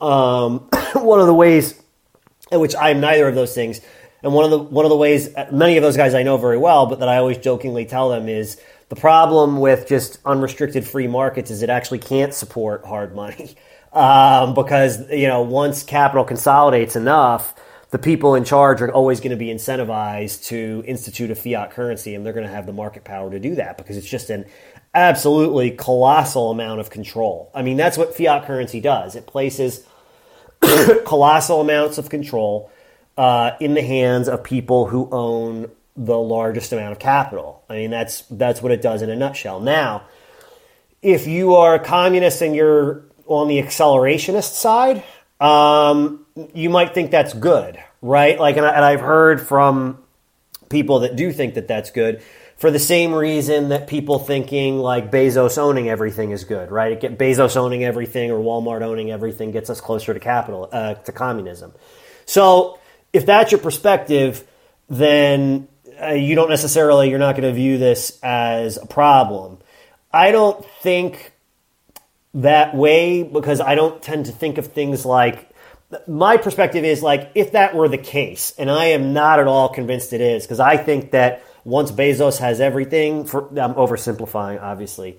Uh, once Bezos and his friends have everything, like I don't think it's going to be so easy to get them into communism. But, but you know, even if that's correct, I that's not ha- that ain't happening in my lifetime. I'll tell you that much. Uh, it's certainly not. So I only tend to look at political economy in terms of things that can make things better for my generation, the following one, the one after that. And none of them, I don't think, are benefited by, you know, acceleration in inequality. So that you know, that's generally my take on it. And I'm very unique in terms of people that talk about this stuff because again, they tend to all be uh, like anarcho-capitalists or extreme libertarians when really there's no reason to for this talk to be isolated to those people. Really, anyone that cares about economic inequality should be looking at this at least, even if they disagree with what I'm saying. Uh, you know, this is something you might want to look at. In the 30s and the 40s and the 20s, and like we had roads and infrastructure and stuff. And thing about the fiat currency, well, Uh, you know that, that's not that's not my thing. My thing is the the income inequality and, and, and the purchasing power and all that stuff. If that's the if that's the problem, then then I'm certainly interested. Yeah, and the New Deal operated during a time where we were on a, at least a we had quasi hard money in the United States. We essentially had we had hardish money meaning that it was it was basically fixed to gold. So you know, I think that's worth thinking about as well. But you didn't have to. You didn't have to be uh, no gods, no masters, in intense uh, uh, Objectivist, you know, yeah. Bioshock uh, person to Yeah. To sign on to you know the 1950s. You know. Exactly. Right. I think that's right. I think that's you hit the nail right on the head there. Yeah. Just to go back to how this all ties to Bitcoin, Bitcoin, even if it let's say it doesn't take over as global currency, right? Uh, at some point, which I'm agnostic on. I think it's beneficial either way, even if it just continues to exist in parallel to the dollar. It certainly impairs the infl- inflation ability of the government to some degree because the fact that this alternative currency exists helps keep the government honest in terms of getting too out of control with inflation. Because if they do, then you're going to see a situation where more and more people, particularly overseas, start turning away from the dollar uh, and toward the Bitcoin. That's called hyper Bitcoinization. That would be a hypothetical scenario where the dollar actually falls out of circulation because it inflates to such a degree versus the Bitcoin. And like I said, I don't believe that's necessarily going to happen, but either way, you know, I believe that this is beneficial. One of the other things I just want to address briefly that a lot of people will say when I mention this is, well, like, oh, well, this is a silly project because the government could just could just shut it down right? Obviously, if they wanted to. Despite the fact that it's a decentralized computer network, I actually agree that you could pretty much shut it down uh, if the government was really incentivized to do that. Uh, you could never shut it down in its entirety because there would always be black market people still using it for illicit activity. But you could you could get normies out of it, right? Which is all they would really need to do is just get all the normies terrified to use it because they, the FBI would just show up at your door and take you away and throw you in a cell. The problem with that is we already have too much institutional and mainstream adoption for that to happen. These institutions, even if this impairs their ability to benefit from the Cantillon effect in the future, you have to remember that institutions are made up of people. And if I run a bank and I have the ability to make a shit ton of money on a parabolic increase of Bitcoin,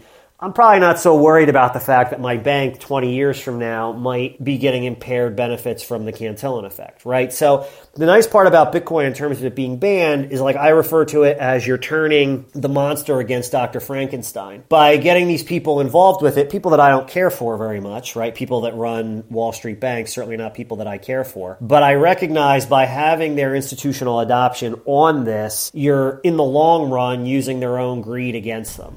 Um, That's sort of the idea here, and that's what makes the whole system work because everyone's just incentivized to make themselves rich. Yeah, Jeff, that thing you said about normies was on point because Bog Beef and I remember when Bitcoin first entered the consciousness. It was like, like maybe a year or two after it started, and people were, you know, they were setting up like the computers with the uh, graphical, uh, with the uh, graphics. Uh, cards to mine them or whatever. And it was kind of a big joke, like all these guys are look at these nerds doing this project that'll never amount to anything.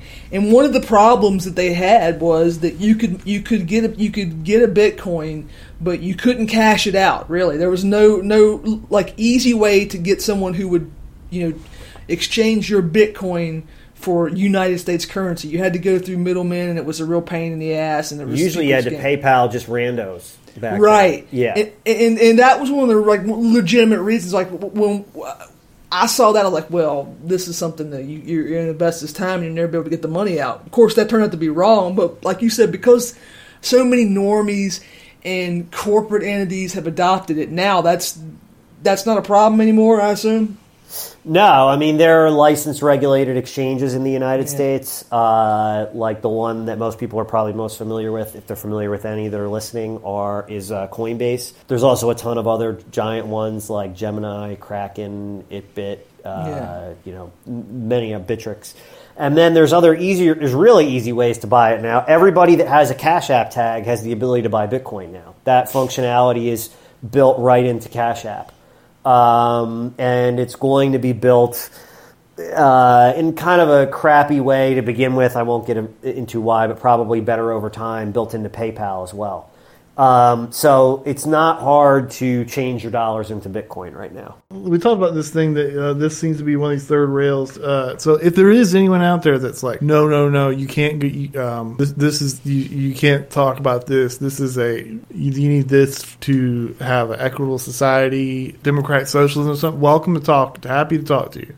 Happy to talk to you. I'm. We're just learning stuff. Yeah, I mean, all yeah, I mean, and all I can say is that look, I mean, it, well, I'm not saying it was uh, it was a communist or socialist utopia, but in the era where we had some of the largest, you know, social welfare programs, redistributive programs, unionization. Things of that nature. We were on a quasi gold standard, right? That 1945 to 1971 era was probably the height of that in the United States. I'm not, again, I'm not saying it was communism, but it was better than what we got now. We were saying during uh, we had a short break. Uh, the thing went down. Marek made a good point that like, uh, like it's certainly not immediately obvious to me. Like if the like if there's like a hard yes or no answer with this to like it didn't it didn't seem like communists were at the discussion table when this went down, right? It, didn't, it Yeah. didn't seem like like like uh, well the communists wanted one thing and the other guys wanted it. It seemed that seemed to be entirely it seemed like people that Yeah, I we all don't think hate Richard Nixon was consulting with them. yeah Yeah, but maybe he was. If, if, if like I said, open invitation. It's kind of like people that we all uni- universally hate uh, benefited greatly from this and are still in charge of it. I want to ask you about a potential black swan, and I saw someone. Uh, people keep talking about quantum computing, and I know that that's like vaporware at this point. Yeah. That could be something that could potentially could screw up Bitcoin, right? If if there was a massive increase in processing power, you could. The, you know, the reason we say encryption is it works is because it would take t- you know longer than the, the lifespan of the universe to crack something. Well, if if if you had somebody make hardware go a lot faster, then you could potentially crack every type of encryption available today, including what Bitcoin Yes. uses. So, right. Now, if that happened, that's very interesting. If that happened, then it just sort of got out in the wild immediately, and it wasn't. So, if, my understanding, and I'm not a, you'd have to be a mathematician to really answer this perfectly, but when I've talked to people that understand asymmetrical cryptography very well, the impression that I've always gotten is a couple, couple things. Number one, if that ever happened, and it happened in a, such a way that it was like an immediate thing rather than slow progressions whereby the cryptographic system would constantly be catching up. In other words, computers got more powerful, but then encryption kept catching up and getting more powerful too. If it didn't happen that way and someone somebody just cracked the code and put out a quantum computer and everything was breakable, well, that's true. It would kill Bitcoin. It also means airplanes would fall out of the sky. The financial, like, I'm not kidding about that. Like, that would happen. Uh, you know, the financial system would collapse. Uh, like, like, you know, a, a lot of really, really bad stuff would happen because we sort of, Bitcoin would be the least of our problems at that point. It's a good point. And also, when we're, if if you're talking about just hard currency, you know, like you said, there's tw- so 21 million bitcoins, right? Yeah, 21 million. You could you could make 21 million Dale Earnhardt commemorative plates and say this is now the the valid currency of the United States, and you can get a you know you can get a 0.001 share of this Dale Earnhardt. You can do this with anything. The, the the Bitcoin part isn't isn't like if, if you're talking just about fiat versus hard currency, the Bitcoin stuff wouldn't matter really. Correct. Right? Yeah. you could theoretically do it with gold. The advantage to Bitcoin is like the way you transact in gold is usually through a gold backed currency, and usually the issuer of that currency is always is a government that's incentivized to eventually come off the gold standard when they have to. Um, you could transact in gold directly, but you have a real problem with that because gold is it's like it's heavy. It's heavy as shit, It's hard to transport. It's not divisible. Like if I have let's say I have one troy ounce of gold, which I think is currently worth somewhere in the ballpark of two grand, and I want to, and you and I go out to dinner, Marek, and we want to split the tab. Well, like, what am I going to do with that one ounce coin, right? Like, am I going to try and shave a little piece off? Like, it's not. There's a practicality issue there when you're when you're terms of uh, transacting in gold directly, And they can that- find they can find more of it. They can eventually possibly create it. Yeah, I mean, the finding more of it is less of an well until recently, I guess. Has would historically had been less of an issue because we actually had a pretty good idea of what the total amount of gold was in the earth. Like scientists have a pretty good idea of that. Uh, so mining, it's just a matter of how much mining that they're willing, people are willing to do at a given time. So it can fluctuate, but not to an extreme level. The issue now is if we ever like landed a mining apparatus on top of one of these asteroids in outer space that was filled with gold because apparently that's a thing that's out there and that's a that is a possibility like not next year but at some point in the future but that's a fairly new like you know asteroid mining is a fairly new concept. That's not going to happen anytime soon. Speaking of mining, could you? In, in, I'm sorry. So this comes up a lot in in fiction, especially uh, post-apocalyptic, uh, fantasy, sci-fi. Like, how would you do the money? Fallout video games uses bottle caps in a future where they don't have bottle caps. One of the funniest ones I've, I've always heard of was uh, using human teeth, and because this produces sort of like a manageable level of inflation. yeah What the Yeah. fuck? Human teeth are, are very plentiful, but not not you know not the most easy thing to come by. Relatively small, you know. Um, it's easy to transport right yeah exactly kind of fucked, kind of fucked up video games are you playing? I wanted to ask about. Well, that's why I mean, uh, sorry, just real quick. I mean, Native Americans used to use like certain types of shells and stuff um, that were Wampum. rare, right? Uh, and then there were, you know, there, historically there have been, you know, things of that nature that have that have sort of, uh, you know, come into use as a currency because of the limited supply of them. Star Trek used basically wampum too, right? I never really watched Star Trek. I Trek. don't think Star Trek had money, did it? Wasn't that the whole point? Well, that's so they didn't need money, but then like uh, they really did at some point. You know what I mean? In, in the new one, there were like sp- sp- uh, space aliens that were that were very greedy, and they, they were really obsessed with gold. And like I think like the the the, the Star Trek people were like really like, why does this guy care so much about gold? Who, who gives a shit? You know that that was one of the OG um, like cons- like grand conspiracy theories. You know, there's like the big grand conspiracy theories, like the Illuminati runs the world, flat Earth, these big ones. One of the OG ones was that like humans were uh, humans were seeded on the Earth by aliens, and basically. Um, given enough programming so that they would they would go build societies whatever didn't matter. But all of it sort of um, the one thing we were just really here to collect gold for them. And so like uh, this is why like every society uh, valued gold for whatever reason. And um, and then like in the end they would just sort of kick open all the Fort Knoxes the pawn shops and things and uh, and get their gold back well, and this is why I mean that's why I mean the early ages of exploration, right? The conquistadors. Yeah. What were, they look, what were they looking for? They were looking for gold. they wanted that gold baby And that this is the same in terms of like you know a scarce uh, unit with manageable inflation in the supply. I mean, it's why cigarettes are uh, currency in jail. You know, yeah I want to ask the man about when Bitcoin first came out. Like, so the the person who invented Bitcoin, he had all the bitcoins at first, right? Well, no, that's not how Bitcoin's mm-hmm. really had to re- be decrypted Yeah, so basically, the, the Bitcoin monetary supply slowly expands over time until it gets up to 21 million. So right now, I'm off by a little bit. I think we're close to 19 million Bitcoins right now. It's a const- the growth slows constantly over time. And that's what mining is Right.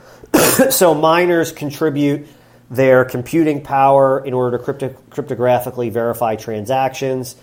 And in exchange they get paid in what's called the block reward which is basically the new bitcoin that enters circulation. What happens eventually that'll 21 stop once we get to 21 million bitcoin. Uh, it, it you know it actually just gets really really really small over time is is more apt to be what happens but it, it essentially stops and well it does excuse me i should say it does 21 million is a hard cap it stops and then at that point the miners incentives to uh, continue mining which is verifying these transactions is the amount of transaction fees that people attach to their transactions when they submit a Bitcoin transaction to the network. Oh, so gotcha. transaction fees are part of the network right now. So right now the miners get the transaction fees and they get the block reward. When we eventually hit that cap or get to the point where the block reward is so tiny as to be negligible or whatever, it'll just be the transaction fees. That's um, that's pretty at that clever, actually. way back, people were using their home computers to mine where there's a bunch of funny forum posts, people burned down their Yeah. house.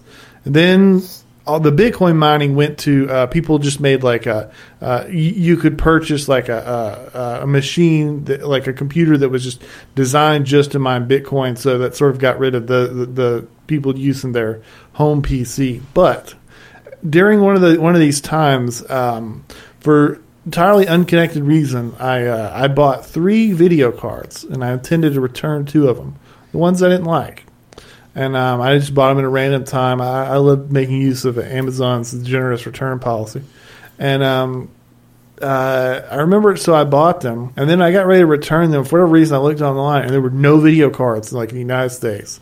There was none. You couldn't buy a video card in the fucking United States. And I was like, "What the fuck?" I, I ended up, and I sold them on eBay for. I bought them for like seven hundred a piece, and I sold them on eBay for like two G's a pop, right?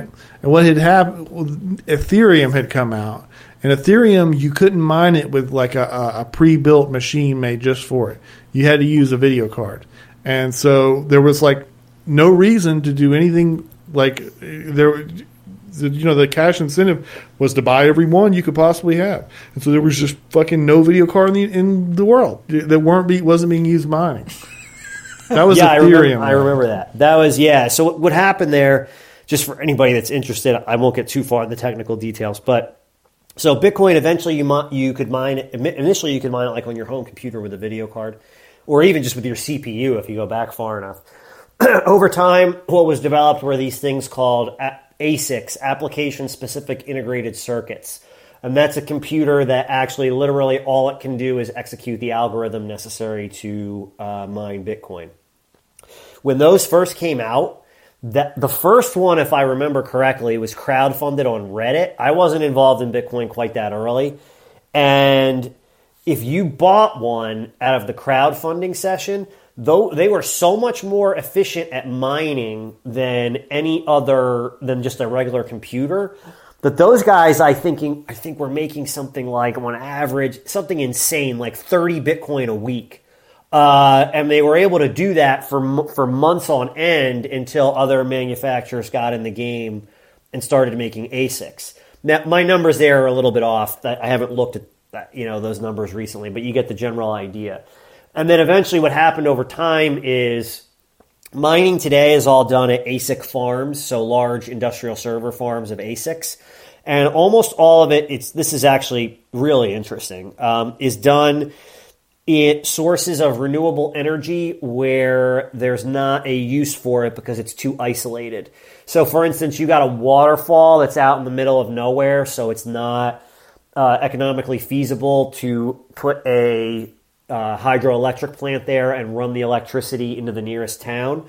Well, what'll happen is like a Bitcoin mining facility will set up there uh, and take advantage of the electricity generated by the waterfall. Or in the U.S., the big way that it's happening is when natural gas is mined, they have to flare off the byproduct. And you, most of this stuff is in rural areas, so they have no use for it. So they literally just like burn it into the sky and completely waste it. So this is like in rural Texas and places like this. They'll actually now set up mining farms out there that trap that and burn it off for energy uh, to run Bitcoin miners, ASIC miners. That's like a real business now. Yeah. So the reason I bring that up is because you know when one of the big criticisms about Bitcoin is that it's boiling the ocean because it uses so much electricity because of the mining. They never mention the fact that it's mostly using waste electricity at this point, stuff that wouldn't be viable otherwise. Yeah, it, but that was a big criticism of like one of the things people made people made fun of Bitcoin at first. Uh, and people would like you know have run their fucking uh, Nvidia video card all night and overheat their bedroom and stuff like that. And uh, like it, it, for a while, it was like, well, you might you would burn more like more uh, electricity dollar wise than you got back from the Bitcoin. But obviously, as soon as it became valuable, it, they did what you were saying. Like you'd move it out to like a fucking server farm in China and and, and mine them that way. Yeah, like th- th- these things they, they, never scale the way that people think it's going to. China, not, rural Texas. Uh, there's some in upstate New York. Uh, Iceland does some of it with its geothermal energy from the volcanoes. Uh, I, be- I believe they're still doing that. They were at one point anyway. I don't know exactly, but that's sort of the idea. A funny story, similar to what you mentioned, was early on, before the mining farms, I met a guy once out at a dinner uh, who did this really early on early in the ASIC era, so he was using ASICs to do it. And he lived in Massachusetts where it's real cold, right? He ran an entire room full of ASICs to mine. Now, it was only profitable for, for him to do this for about six months before computing power caught up and his equipment was obsolete uh, to the point where he would have been spending more electric than profit. But it was profitable for him to do it for about six months, and he did it in the winter and these things produced so much heat that he had every window in his house open all winter in Massachusetts. Did not turn the heat on in his house once the entire winter. This is a place where they're getting like a snow dumped on them and stuff. And he was like, sometimes at night, if it wasn't super cold out, we would still have to run a fan in the bedroom. God bless America.